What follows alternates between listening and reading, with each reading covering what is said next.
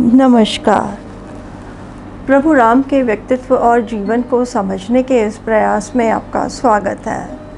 यह वार्तालाप श्रृंखला राम को जानने, समझने और मन में बसाने के लिए है।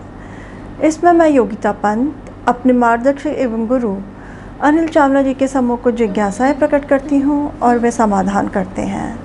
आइए इस वार्तालाप का आनंद लें। अनिल जी बहुत बहुत स्वागत है आपका। नमस्कार। अनिल जी पिछली बार आपने बताया था कि रावण के अंतिम तीन महायोद्धाओं का वध हो गया था और रावण युद्ध के मैदान में अकेला रह जाता है। और ये सब उसके आँखों के सामने हुआ। तीनों को उसने अपने आँखों के सामने देखा मरते हुए। उसकी प्रतिक्रिया कैसी थी? बहुत क्रोधित।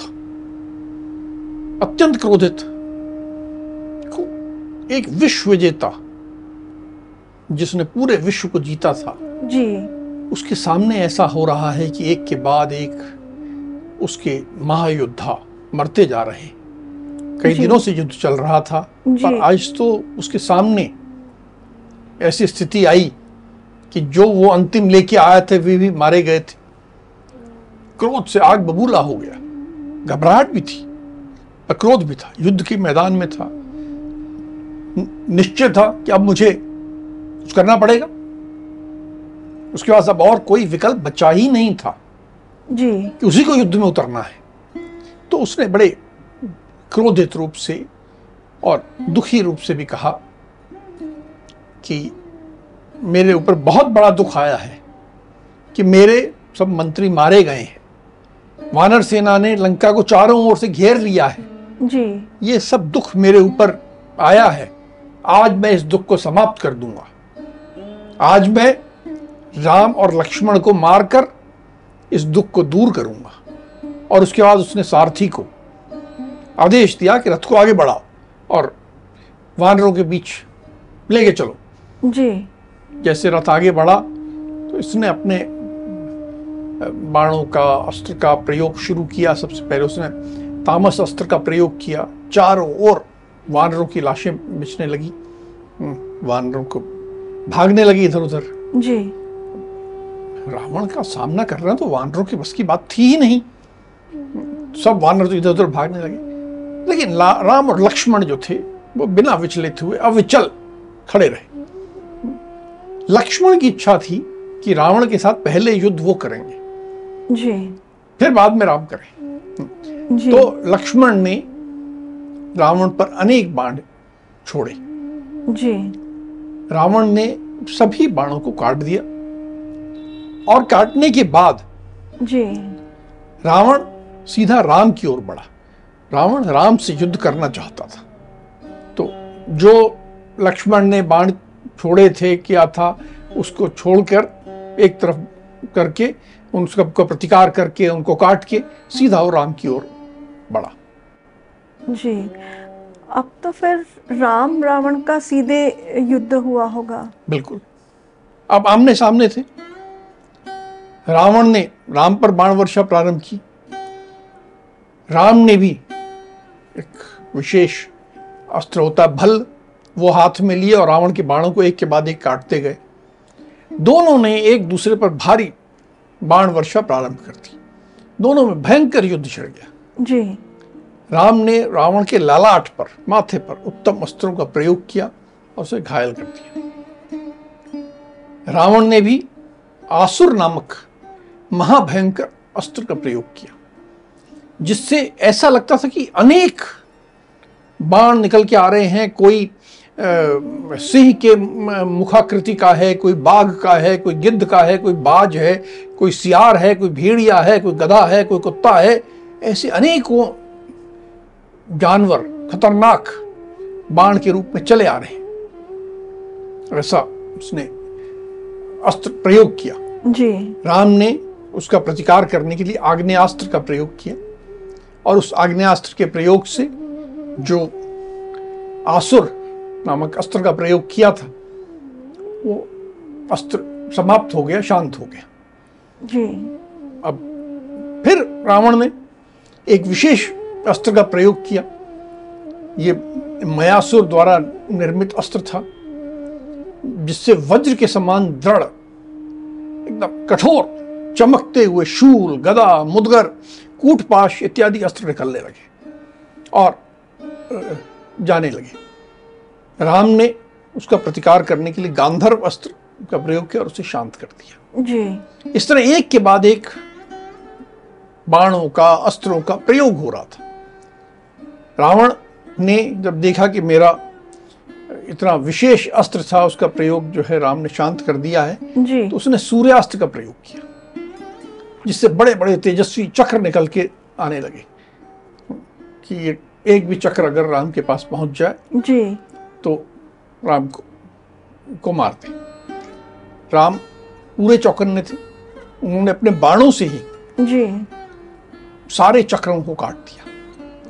और रावण पे को चोट भी पहुंचाई। पहले भी ललाट पे तीर मारे थे फिर चोट पहुंचाई। लेकिन इस बार रावण ने दस बाण हम्म, ऐसे छोड़े जो कि राम के मर्म स्थानों पर जाके लगे और गहरी चोट पहुंचाई। जी। राम घायल हो गए थे। घायल होने के बाद भी राम विचलित नहीं हुए। जी। और उन्होंने भी रावण पे आक्रमण किया उसके बहुत से अंगों में घाव कर दिए। इस प्रकार ये बड़ा बराबरी का बड़ा भयंकर युद्ध चल रहा था। जी।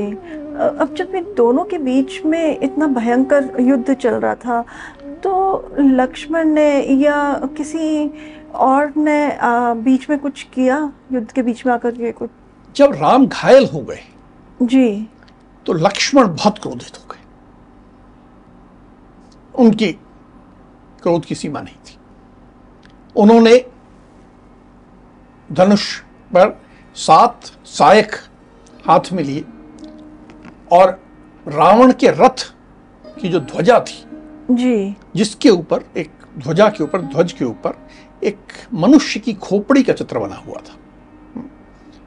उस ध्वजा को काट दिया। उसे कई टुकड़े कर दिए। जी। देखिए युद्ध में किसी की ध्वजा गिर जाना जी। उसका एक मानसिक मनोवैज्ञानिक प्रभाव होता है कि उसकी जो बुलंदी थी वो नीचे आ गई। तो पहले ध्वजा काटी जी। और उसके बाद हम्म, उन्होंने लक्ष्मण ने एक बाण से रावण के सारथी का सिर काट दिया। रावण के सारथी का सिर काटने के बाद उन्होंने पाँच विशाल बाण लिए और रावण का जो धनुष था जी। बड़ा मज़बूत बहुत विशाल धनुष जिसके बारे में कहा जाता था कि उसका जो मोटाई है ऐसा लगता है जैसे कि हाथी की सूंड हो। इतना विशाल धनुष था। जी। उस धनुष को काट दिया। जब रावण का धनुष काट रहे थे ध्वजा काट रहे थे सारथी का थी को मारा लक्ष्मण ने उसी समय विभीषण ने गदा ली। और वो कूद पड़े और उन्होंने रावण के रथ के सारे घोड़ों को मार दिया। ये विभीषण का एक कदम था जिससे कि रथ अब आगे बढ़ने लायक नहीं रह गया था। जी रावण ने जब देखा होगा कि उसका अपना भाई विभीषण उसी के विरुद्ध खड़ा हुआ है तो तो वो बहुत अत्यंत क्रोधित हो गया होगा। बिल्कुल। उसे अपने भाई पर भयंकर क्रोध आया। एक और तो उसे घोड़े मारे गए थे। जी। उसका रथ समाप्त हो गया था। जी। और एक भाई उसका कर रहा है ये तो एकदम रथ से नीचे उतर गया। जी। हम्म, रथ से नीचे उतरा और उसने एक विशेष शक्ति जो कि बिल्कुल वज्र के समान थी वो हाथ में ली और बिल्कुल उसने सोचा कि मैं इस शक्ति से विभीषण को मारूँगा। वह शक्ति ने विभीषण की ओर फेंकी। जी। लक्ष्मण बहुत चौकन्ने थे। उन्होंने देखा कि शक्ति फेंक रहा है तो उन्होंने अपने तीरों से उस शक्ति के टुकड़े टुकड़े कर दिए। वो शक्ति के सब अ, समाप्त हो गया तो रावण को और क्रोध आया। जी। रावण ने एक और शक्ति उठाई जो कि बिल्कुल जिसके बारे में कहा जाता था कि वो अमोघ है कि उसका मारा हुआ बच नहीं सकता। जी। बिल्कुल इतनी शक्तिशाली है इतनी भयंकर है। जी। और ये शक्ति अपने हाथ में ली और बिल्कुल ऐसा था कि विभीषण पर फेंकने वाली। जी। लक्ष्मण ने विभीषण को पीछे धकेल दिया वहाँ से हटा दिया। जी।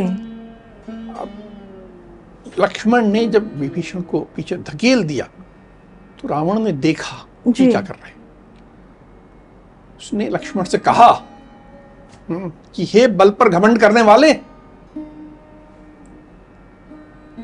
तुझे अपने आप पे बहुत घमंड है। तूने विभीषण को तो बचा लिया है। जी। पर अब मैं तुम्हारे ऊपर ये शक्ति चलाऊँगा। और ये शक्ति इतनी भयंकर है कि इससे आज तक कभी कोई नहीं बच पाया है। जी। ये शक्ति शत्रुओं को खून से नहला देती है।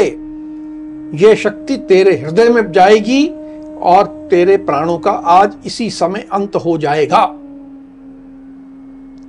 और इस बार रावण ने शक्ति चला दी जी। और वो शक्ति जो चलाई उसके बाद ज़ोर से गर्जना की एक बड़ा जैसे काम कर लिया। अब देखिए एक बात यहाँ पर बड़ी महत्वपूर्ण देखने की है। जी। कि लक्ष्मण ने विभीषण को बचाने के लिए स्वयं सामने आके जी। और शक्ति को अपने ऊपर ले लिया। और ऐसी शक्ति जिसको जानते थे कि इसमें उससे मेरी मृत्यु हो जाएगी। जी। फिर भी लिया। क्यों? एक बहुत बड़ा कारण ये है जिस बात के लिए राम और लक्ष्मण जाने जाते हैं उनके लिए एक शब्द का प्रयोग होता है शरणागत वत्सल। जी। कि शरणागत को प्रेम करने वाले शरणागत की रक्षा करने वाले। विभीषण उनका शरणागत था। वे शरणागत पे कोई आँच नहीं आने दे सकते थे। जी। और एक और कारण भी था जी। जो आज बाद में और स्पष्ट हो। कि राम ने प्रतिज्ञा की थी कि रावण को मारकर विभीषण को राक्षसों का राजा बनाएँगे। जी। अगर विभीषण मारा जाता तो राम की प्रतिज्ञा पूरी कैसे होती? तो ये दोनों बातें सोचकर। जी। लक्ष्मण ने अपनी जान को खतरे में डाला। जी। सामने आ गए और वो शक्ति बिल्कुल छाती पर ली। राम ने देखा कि वो शक्ति आ रही है। जी। रोक नहीं सकते थे। ऐसे संभव नहीं था। तो उन्होंने केवल कहा कि लक्ष्मण का कल्याण हो शक्ति की प्राण विषयक सामर्थ्य नष्ट हो जाए और ये व्यर्थ हो जाए।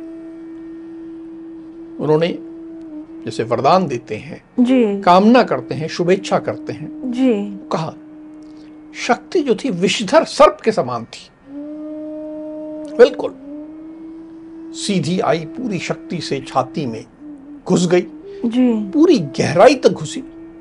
लक्ष्मण पृथ्वी पर गिर गए और वो शक्ति पूरे सीने को पार करती हुई जाके धरती के अंदर घुस गई।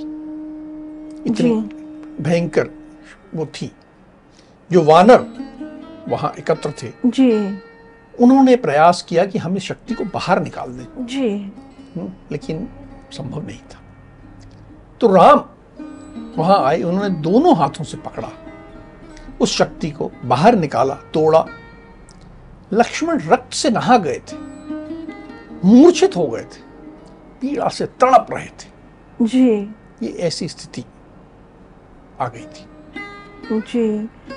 अब लक्ष्मण को तो ऐसी अवस्था में देख करके तो राम अत्यंत दुखी हुए होंगे। राम के दुख की तो कोई सीमा नहीं थी। अत्यंत दुखी। अत्यंत चिंतामग्न आँख में आँसू आ गए। लेकिन राम का जो एक हमें व्यक्तित्व का पहलू दिखता है इस बिंदु पर जी। कि उन्होंने तुरंत बिना एक क्षण भी विलंब किए आँसू पहुँच दी सोचा मनी मन निश्चय किया कि यह समय विषाद का नहीं है दुख करने का नहीं है। उन्होंने अपनी सारी भावनाओं को केंद्रित किया दुख की जगह। अपनी सारी भावनाओं को क्रोध में परिवर्तित किया और केंद्रित करके रावण के प्रति क्रोध के रूप में परिवर्तित कर लिया रावण को उन्होंने मारने का निश्चय और पक्का किया। तुरंत खड़े हुए उन्होंने जो सुग्रीव हनुमान अन्य वानर प्रमुख खड़े थे उनसे कहा कि हे कपिवरों तुम लोग लक्ष्मण को घेर कर खड़े हो जाओ और इसकी रक्षा करो। जी। कहीं ऐसा ना हो कि राक्षस लक्ष्मण को उठा के ले जाए। जी। ये नहीं हो। यही इनकी रक्षा करो। मेरे लिए अब वो पराक्रम का समय आया है जिसकी मैंने सदा इच्छा की थी। देखिए भाव देखिए कि मैं इसी समय का तो इंतज़ार कर रहा था। जी। यहाँ दुख नहीं है। जी। कि मुझे वो समय आ गया है जिसमें मुझे पराक्रम दिखाना है। इतने महीनों तक जब से सीता का परिणय मैं तो इसी क्षण का इंतज़ार कर रहा था कि कब मौका आएगा कि मैं रावण को मार सकूँगा। और आज वो मौका आ गया है। जी। मैं इस पापात्मा दुष्ट दुर्बुद्धि रावण को मारूँगा। इसको मार डालने का समय आ गया है। आज मैं इसका वध करूँगा। फिर उन्होंने सारे वानरों कहा कि जितने वानर हैं जी। सब उधर दूर पर्वत शिखर पे जाके सुख पूर्वक युद्ध का को देखें। अब युद्ध में किसी वानर को भाग नहीं लेना है। जी। सब उधर चले जाओ। आज देवता गंधर्व ऋषि जो भी सिद्ध चारण तीनों लोगों के प्राणी सब राम का रामत्व देखें। जी। वो पूरे क्रोध में है। जी। जोश में है उत्साह में है। वो दुख नहीं कर रहे। और बिल्कुल युद्ध के भूमिका में आ गए और बड़े भयंकर रूप से रावण पर बाणों की वर्षा करने लगे। ऐसी भयंकर वर्षा करने लगे जी। रावण भयभीत हो गया। भयभीत होकर रावण सीधा वहाँ से भाग गया। रुका ही नहीं वो तो भाग गया। जी रावण तो युद्ध का मैदान छोड़ करके भाग गया। अब राम ने लक्ष्मण के उपचार के लिए कुछ व्यवस्था करी किसी को बुलाया? कि राम ने अपनी भावनाओं को जी। ज़रूर दबा दिया। रोए नहीं जी। दुख व्यक्त नहीं किया। जी। लेकिन युद्ध करते हुए ही उन्होंने पास खड़े व्यक्तियों को निर्देश दिया जी। कि शीघ्र जाओ और सुषेण जो कि सुग्रीव के ससुर भी हैं जी। कि इन मामलों में बहुत बुद्धिमान हैं ज्ञान रखते हैं जी। उनको बुला लाने का आदेश दिया। तो जब तक रावण गया तब तक सुषेण आ गए थे। जी। जब सुषेण आ गए तो राम ने कहा अब रावण जा चुका है। जी। अब वो युद्ध भाली वाली बात क्रोध वाली बात जा चुकी है। और वो जो कोमल राम है जी। अब उभर आया अब राम सारा दुख सुशील के सामने आ गया कि ये वीर लक्ष्मण घायल होकर पृथ्वी पर पड़े हैं छटपटा रहे हैं। ये सुमित्रा नंदन तो मुझे प्राणों से भी प्रिय हैं। इनको लहूलुहान देखकर मेरा मन बहुत व्याकुल हो गया है। ऐसी दशा में मुझसे युद्ध करते नहीं बन रहा है। मैं कैसे युद्ध करूँगा? मेरे से तो अब धनुष भी नहीं पकड़ा जा रहा है। बिल्कुल विलाप करने वाली स्थिति आ गई। जी। कि मेरे हाथों से धनुष खिसकता जा रहा है नेत्रों में आँसू आ गए मुझे तो सामने भी नहीं दिख रहा। जी। कि कौन सामने है, मैं ऐसे कैसे युद्ध करूँगा? मेरी चिंता बढ़ती जा रही है। हे बुद्धिमान सुषेण, कुछ करिए। इनको कराहते हुए देखकर मुझे तो मर जाने की इच्छा हो रही है। मुझे जीवित रहने की भी अब कोई इच्छा नहीं है। ऐसी स्थिति में मुझे अब विजय मिल भी जाए। यदि मेरा भाई नहीं रहे, मुझे विजय मिल भी जाए तो मुझे क्या खुशी मिलेगी?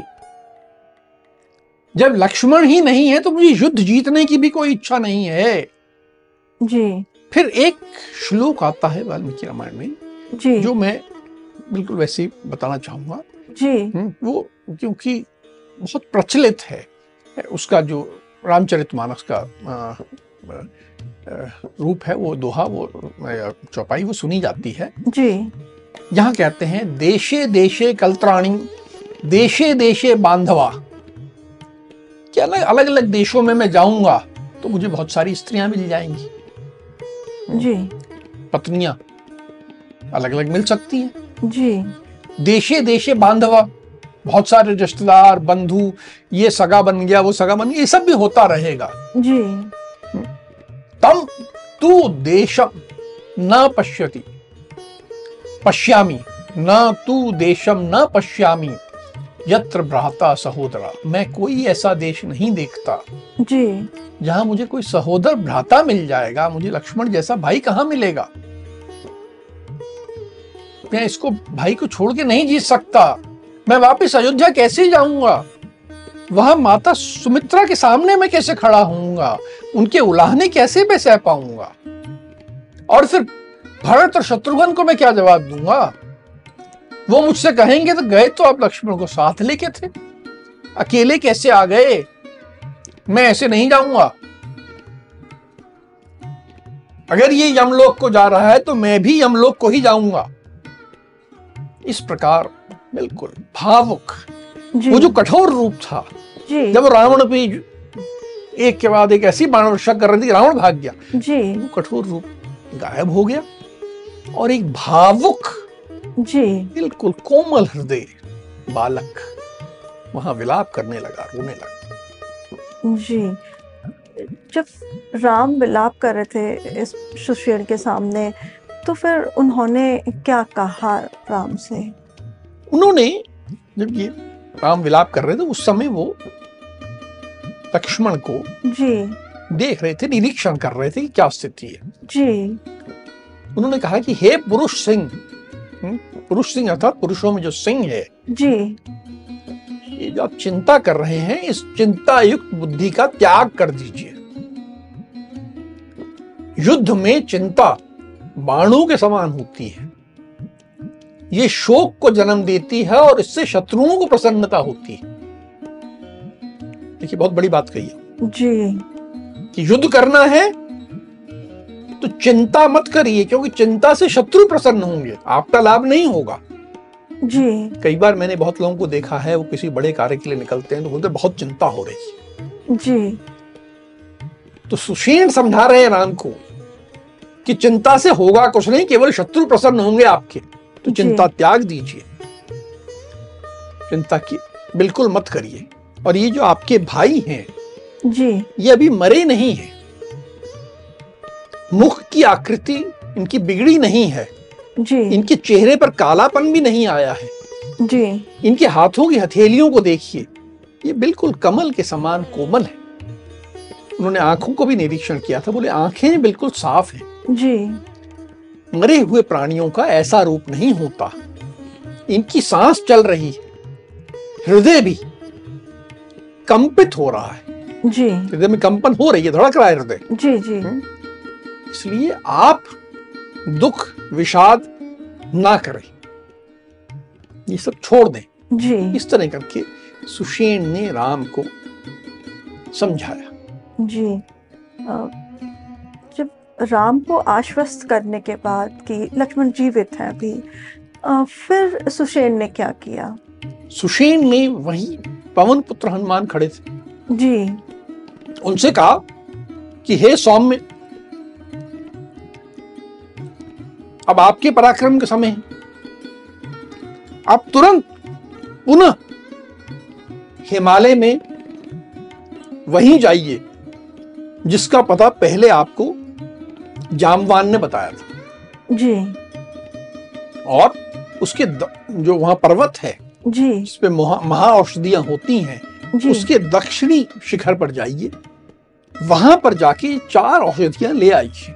जी। मृत संजीवनी विशल्य करणी सुवर्ण करणी और समधानी।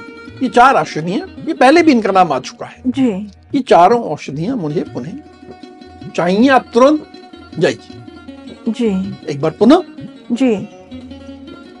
पवन पुत्र हनुमान पवन के वेग से जी। हनुमान की ओर गए। वहाँ जाके एक बार पुनः उनके साथ वही स्थिति उत्पन्न हुई कि उन्होंने देखा पर्वत शिखर पे जी। उन्हें समझ भी नहीं आया कि कौन सी औषधि कौन सी है। जी। इस बार उन्होंने फिर पर्वत शिखर पूरा उठाया और लेके पुनः आ गए और लंका ले आए। जी। जी महा महाऔषधियाँ जब आ गई तो उसका उपयोग जब लक्ष्मण पे हुआ फिर तो लक्ष्मण स्वस्थ हो गए होंगे। हाँ। देखो ये जो पवन पुत्र हनुमान ने जो महान कार्य किया। जी। बहुत बड़ा महान कार्य था। हमने बहुत संक्षेप में इसके वर्णन किया। जी। ये कार्य ऐसा था कि देवताओं के लिए भी अत्यंत दुष्कर। साधारण कार्य नहीं है। जी। कहाँ हिमालय और कहा लंका। जी जी। और गए और ले आए। हम्म। सबने हनुमान की बड़ी बुरी पूरी प्रशंसा की। सुशेन ने जो उनको औषधियाँ जी। उस पर्वत शिखर से चाहिए थी वो ली। उनका जो भी उनको पीसना तैयार करना था किया जी। और उससे लक्ष्मण का सेवन कराया जी। उनके सेवन से लक्ष्मण पूर्णतः स्वस्थ हो गए और उठकर बैठ गए। जी। तो जब लक्ष्मण पूर्णतः स्वस्थ हो गए फिर राम ने क्या कहा?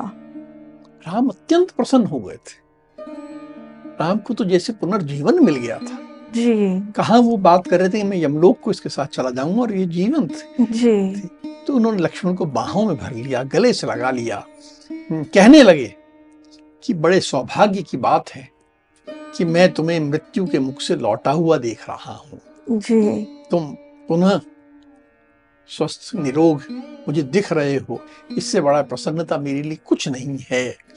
तुम्हारे बिना मुझे किसी चीज़ से कोई प्रायोजन नहीं रह गया था किसी चीज़ से कोई मतलब नहीं रह गया था।